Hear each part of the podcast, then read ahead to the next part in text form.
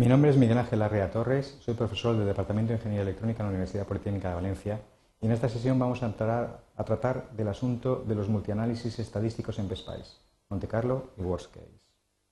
Antes que nada deberemos de hablar de las tolerancias en PSPICE y hablaremos también de la librería Breakout. La librería Breakout permite editar fácilmente sus modelos de simulación con el PSPICE Model Editor. Después consideraremos los dos análisis estadísticos, el Monte Carlo y el peor caso. Hablaremos de cuál es su propósito respectivo, cómo se configuran sus perfiles de simulación y veremos sus resultados tanto en el fichero de salida textual OUT como en el fichero de forma de ondas .dat. En particular, en el Monte Carlo también hablaremos del análisis de prestaciones y hablaremos de histogramas de frecuencias. En lo básico seguiremos el tema 2 del libro Diseño electrónico con ORCAD, publicación de esta universidad.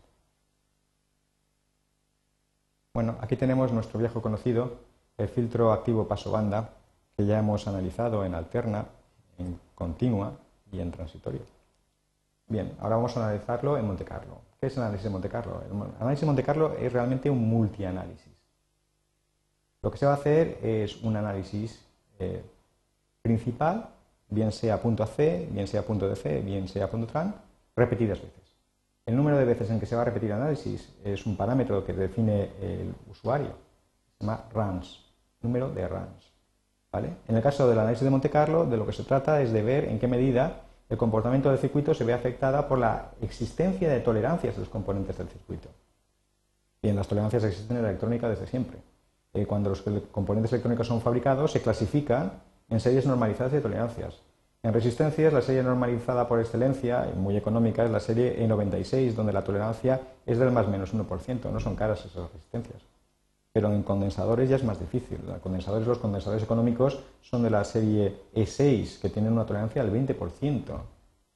Y si uno quiere más precisión, tiene que acudir a, a condensadores de la serie E24, que tienen un 5% de tolerancia, y eso se paga, naturalmente. Los componentes semiconductores también tienen tolerancias. De hecho, los procesos tecnológicos de fabricación son tan complejos que las tolerancias en parámetros tan importantes como la beta de un transistor bipolar pueden ser del orden del 100% o así. Además, esto nos hace recordar que cuando coloquemos componentes, sus valores nominales deben de ser los establecidos en sus, en sus series correspondientes. Bueno, entonces, ¿cómo se introducen las tolerancias en PSPICE? En PSPICE, básicamente, las tolerancias se definen en los modelos de simulación. De hecho, PSPICE reconoce dos tipos de tolerancia, tolerancia del tipo D y tolerancia del tipo LOT.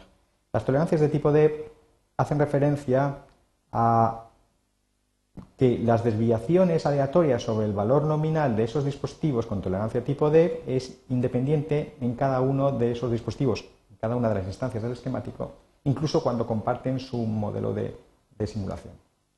Entonces, cada componente que instanciamos tendrá una desviación aleatoria independiente si su tolerancia del tipo D. Por el contrario, la tolerancia del tipo LOT es aquella en la cual la desviación aleatoria es igual para todos los componentes que comparten el mismo modelo de simulación.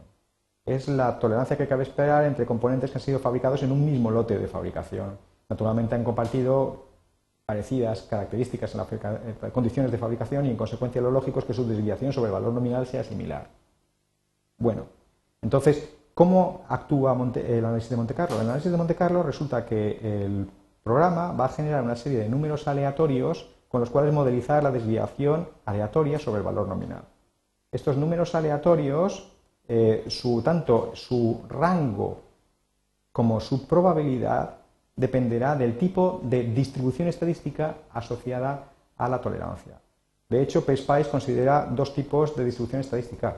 La distribución estadística uniforme, en la cual, eh, digámoslo así, la desviación aleatoria eh, puede ser más menos la tolerancia sobre el valor nominal.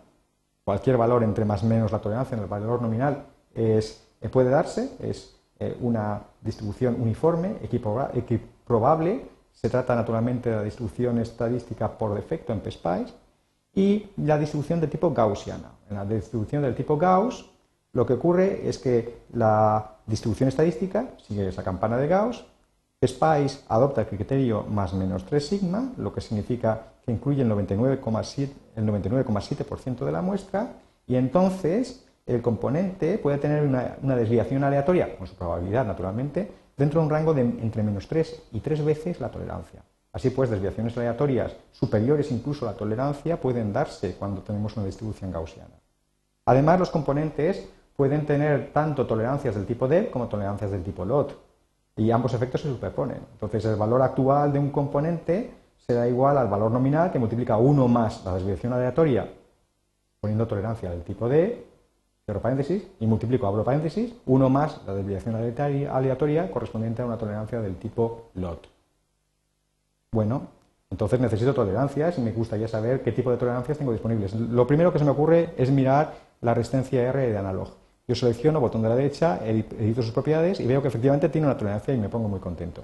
También me fijo que este componente, como sabemos, no solamente tiene información relativa a PSPICE, sino que además incluye un footprint, una huella. Bueno, entonces cuando alguien que conozca bien PSPICE sabe que lo primero que tiene que ver es la PSPICE template. La PSPICE template es una propiedad que permite ver cómo se traducirá el componente esquemático en la línea correspondiente de dispositivo en el NetList PSPICE. Y se ve claramente que el parámetro tolerancia, así definido aquí, ¿vale? se va, va a ser inscrito en la línea de dispositivo del NetList Spice como dev. Significa que la tolerancia, así definida, tendrá que ser del tipo dev. Vale. Es evidente que si yo quiero incluir los efectos de la tolerancia del tipo load, no puedo hacerlo directamente mediante componentes de la librería analog.lb. Tengo que hacer otra cosa.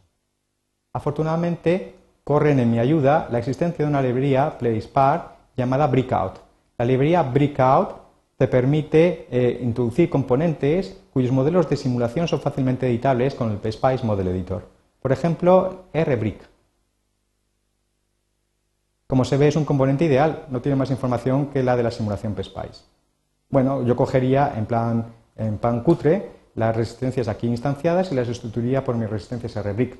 Lo haría de una en una. Pero aprovechando que mi proyecto solo tiene este esquemático y utilizando la caché, voy a hacer una sustitución directamente de R de analog por RBrick de Breakout. Esto puede hacerlo porque quien diseñó la librería de breakout.lb afortunadamente eh, mantuvo la forma y las dimensiones de las resistencias de la librería analog. Entonces yo me voy a, win, me voy a Window y no me deja, me tira, no pasa nada, no debemos de asustarnos por ello. Es el pan nuestro de cada día con este programa. Me voy a Orca 10.0 demo, capture demo Espero recuperar mi proyecto, es lo mínimo. Y no pasa nada. Lo tengo aquí, vuelvo a él.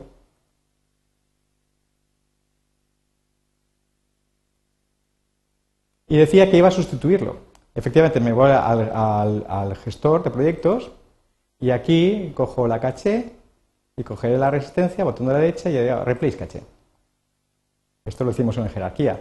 Voy a coger la resistencia brick R, la voy a sustituir por RBrick y la librería analog.lb la voy a sustituir por breakout.lb.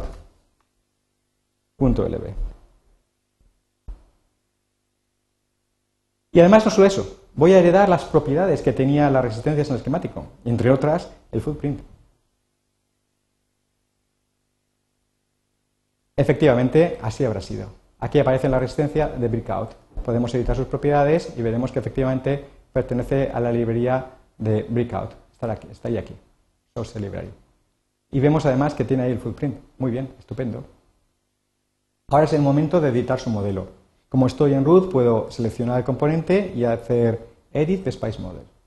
Entonces me crea una librería con el nombre del proyecto extensión.lib me crea, eh, entonces puedo ver los modelos que forman parte de esa librería, de momento solamente hay uno, el de la resistencia tipo RES, RBIC, justamente que estoy editando, y aquí aparece la línea del modelo. La línea del modelo, el nombre del modelo, tipo del, modelo, res es resistencia, y después un parámetro que es un factor de escala, R igual a 1, C igual a 1, es siempre el mismo para eh, modelos correspondientes a resistencias, condensadores, etcétera.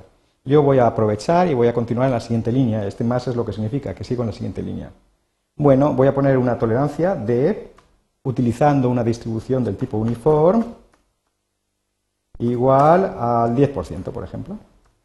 Y después una tolerancia del tipo LOT, del tipo Gauss, igual a 0.5. 0,1. Vemos que las tolerancias pueden ponerse en tantos por ciento y en tantos por uno, y le voy a cambiar el nombre, ¿vale? Le voy a llamar mi R, por ejemplo.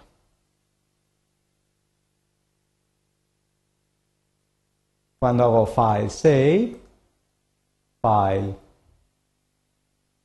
file exit, ya tengo mi librería configurada. De hecho, en, el perfil de configuración, de Configuration Files, librería la he añadido. La podía haber añadido en modo global o en modo asociado al perfil, pero lo añade por defecto añadido al diseño, al conjunto del diseño. Bueno, está bien que sí ese. Bueno, quiero que estas resistencias también respondan al mismo tipo de modelo y entonces lo que tengo que hacer es seleccionarlas. Derecha, Edit Properties, y donde pone Implementation, edito su propiedad y en vez de rbreak le voy a llamar myr. Aplico y cierro. Bueno, ya estoy preparado para la simulación Monte Carlo. Mm, entonces, lo primero que necesito es un perfil de simulación, ya lo tengo preparado, es el AC, ¿vale? Y sobre él lo voy a repetir en multianálisis con análisis de Monte Carlo. Lo habilito. Bueno, el multianálisis o bien es Monte Carlo o bien es worst case, uno u otro, ¿vale? En variable se define la variable sobre la cual yo voy a eh, evaluar eh, las discrepancias, las desviaciones. Número RAMS es el número de RAMS que voy a realizar. Voy a hacer 50 RAMS. Eso significa que primero es nominal, el resto será del circuito haciendo variar aleatoriamente eh, los valores de los componentes sobre el valor nominal. La distribución por defecto se establece aquí en User Distribution. Esto es muy interesante. Si hubiera cogido la resistencia de analog, la distribución por defecto de esa eh, tolerancia tipo D sería bien uniforme, bien gaussiana, uniformes por defecto. Y después el número de semilla, el número aleatorio, sirve para análisis Monte Carlo. En el análisis Monte Carlo esos números aleatorios van a ser generados por un procedimiento, el procedimiento Monte Carlo. Yo puedo modificar el número de semilla, con lo cual se modificaría el número aleatorio generado en cada uno de los RAM para cada uno de los componentes y tolerancias. Y finalmente, en More Settings, puedo eh, establecer lo que quiero visualizar respecto de VOUT en el fichero out.asti. Bueno, yo puedo ver, por ejemplo, la máxima desviación sobre el valor nominal, o bien el valor máximo de la respuesta, o el mínimo, o el eje de abscisas correspondiente al punto en el cual la traza acorta un valor umbral eh, subiendo, o sea, la supera, o bien cayendo por debajo, o bien listar los modelos correspondientes a cada uno de los componentes que tienen tolerancias en la eh, simulación. Esto es lo que voy a hacer, ok, acepto y puedo hacer ya simular. Y efectivamente, en mi simulación, lo que tengo es 50 runs que se pueden ver. ¿Vale? Y yo puedo seleccionar todos o los que me convengan. ¿vale? Vemos los 50, el primero de ellos es el nominal. Voy a cogerlos todos, all, OK, y aquí tengo, en definitiva, el visor de formas de onda. Si yo aquí hago PSpice, eh, markers, plot window templates, cojo plot db dual y excess, place, lo pongo aquí y tenemos la típica presentación correspondiente a un filtro. Bueno, eh, si veo que hay tantas eh, trazas como runs existen, si quiero saber a quién pertenece cada traza, pico en su señal, me lo dice, el Monte Carlo paso 3, o bien selecciono la traza, botón de la derecha digo Information y tendré la misma información. Si yo quiero individualizar las trazas, lo actuaría así. Por ejemplo, me voy aquí, hago File, aquí en Window, New Window, y a Trace, de Trace. Si quiero ver, por ejemplo, dbvout del RAN número 15, pondría arroba 15. Y lo podríamos ver. Igualmente, puedo realizar aquí lo que se denomina el análisis de prestaciones. En el análisis de prestaciones yo voy a evaluar en qué medida se modifica la, función de salida eh, teniendo en cuenta la desviación aleatoria sobre el valor nominal. Entonces sería así, trace Performance Analysis. Entonces me dice que voy a coger 50 secciones correspondientes a los 50 runs. Con el wizard podría personalizar y ver dentro de esa eh, función de salida qué es lo que me interesa, si medidas o funciones. Entonces le digo OK, y aquí, por ejemplo, puedo decir trace, add trace, y voy a calcular, por ejemplo, la ganancia máxima. Max de B. Y como este análisis estadístico, tengo un histograma de frecuencias donde se me presentan, ¿vale? En tantas divisiones como se fijan aquí en Tools Options, Number of Histogram Divisions, ¿vale? La distribución estadística de los runs. Entonces vemos el valor medio, el valor mínimo, el valor la mediana, el valor máximo, sigma, son datos que tenemos. Si yo, por ejemplo, eh, quiero ver la frecuencia de corte inferior, hago trace, performance analysis, de nuevo OK, diría trace, add trace, y cogería, por ejemplo, cutoff high pass. Cogería vout y aquí tendría esa misma información. También tengo salida en el fichero out.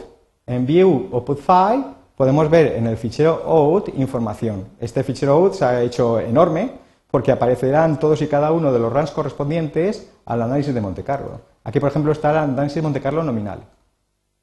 Es el punto de polarización. Y me da aquí, naturalmente, el valor de los componentes. Por supuesto, R vale 1 y se establece eh, en función de ese factor de escala. Si después el Monte Carlo número 2 se habrá modificado el valor de los componentes y aquí en R, current mode parámetros, tenemos los valores básicos de R que han sido obtenidos a través de la superposición de los efectos del lote y de la tolerancia de dispositivo. Finalmente, al final del eh, fichero, por aquí, está en Monte Carlo, en Monte, Monte Carlo Sumari, ¿vale? Lo que le hemos pedido, la desviación máxima y max sobre la nominal. Y nos dice, por ejemplo, que se produce en el paso número 27, donde se alcanza este valor, que es el 117% eh, del nominal, a la frecuencia esta. Y después, por orden, los demás. Bueno, esto es todo cuanto hay que decir del análisis de Monte Carlo. Aparte del análisis de Monte Carlo, yo puedo tener un análisis del caso peor. Voy a crear un perfil para él. Voy a llamarle un perfil AC1 y me voy a inspirar en el perfil anterior. Bien, en Monte Carlo Worst Case opto por Worst Case. ¿Cómo es el análisis de Worst Case? El análisis de Worst Case, el análisis de peor, no es propiamente un análisis estadístico. En el análisis de peor, el software, el analizador, intenta encontrar eh, el peor de los casos o sea, los valores de los componentes eh, que dan lugar a una desviación máxima sobre el comportamiento nominal. El, análisis de pero caso eh, supone que existe un efecto de linealidad sobre el comportamiento de las desviaciones aleatorias sobre el valor nominal. Entonces, lo primero que hace es establecer la sensibilidad de la, de la variable de salida con respecto a los valores de los componentes, que incluyen tolerancia, eh, establece esa sensibilidad y en qué sentido la variación sobre el valor nominal produce una, desviación mayor sobre ese valor y después eh, aplica ese efecto, esa sensibilidad, teniendo en cuenta la máxima desviación sobre el valor nominal, teniendo en cuenta la tolerancia y la distribución estadística que tienen los componentes. Superpone los efectos y es el caso peor. Bueno, evidentemente todo este análisis parte del supuesto de que los efectos son lineales acumulativos lo cual no es del todo correcto, y pudieran existir perfectamente valores que sin llegar a ser el, valor límite del componente con tolerancia dieran lugar a un peor comportamiento. Pero bueno, gracias a esto tenemos una idea eh, cuantitativa de en qué medida puede degradarse el comportamiento de nuestro circuito. Bueno, aquí le voy a dar el análisis worst case, de nuevo la variable de salida. Yo puedo limitar los componentes que van a ser considerados en el análisis de sensibilidad, tanto eh, no solamente en términos de tipo de componente, por ejemplo, resistencias condensadores, sino del tipo de tolerancia. Y en more settings fijamos la salida. También puedo aquí eh, limitar eh, dentro del campo de la variable barrido, en este caso frecuencia, realizar este análisis. Y también, y esto es muy interesante, establecer qué dirección es la que se va a evaluar en el peor caso. En este caso, high significa que se vamos a considerar eh, la, desviación en el caso de mayor, los valores mayores en la función de salida. ¿Vale? Digo aceptar, digo OK, acepto y lanzo la simulación. En realidad es una multisimulación solamente de dos secciones, la nominal y la worst case evaluada en el sentido high. Igualmente, yo podría crear un nuevo perfil, AC2, que heredara el AC1 anterior y que en este caso, en vez de considerar el, worst case en el caso high, fuera caso low. Y si lanzo la simulación,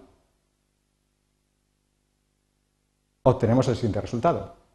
Y si yo quiero superponer uno y otro, pues haría file, open, cogería el fichero AC1, por ejemplo, y haría file append con el AC2.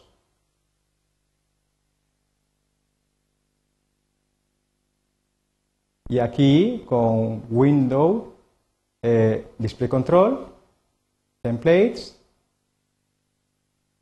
tendríamos ambos superpuestos. Aquí pondría vout.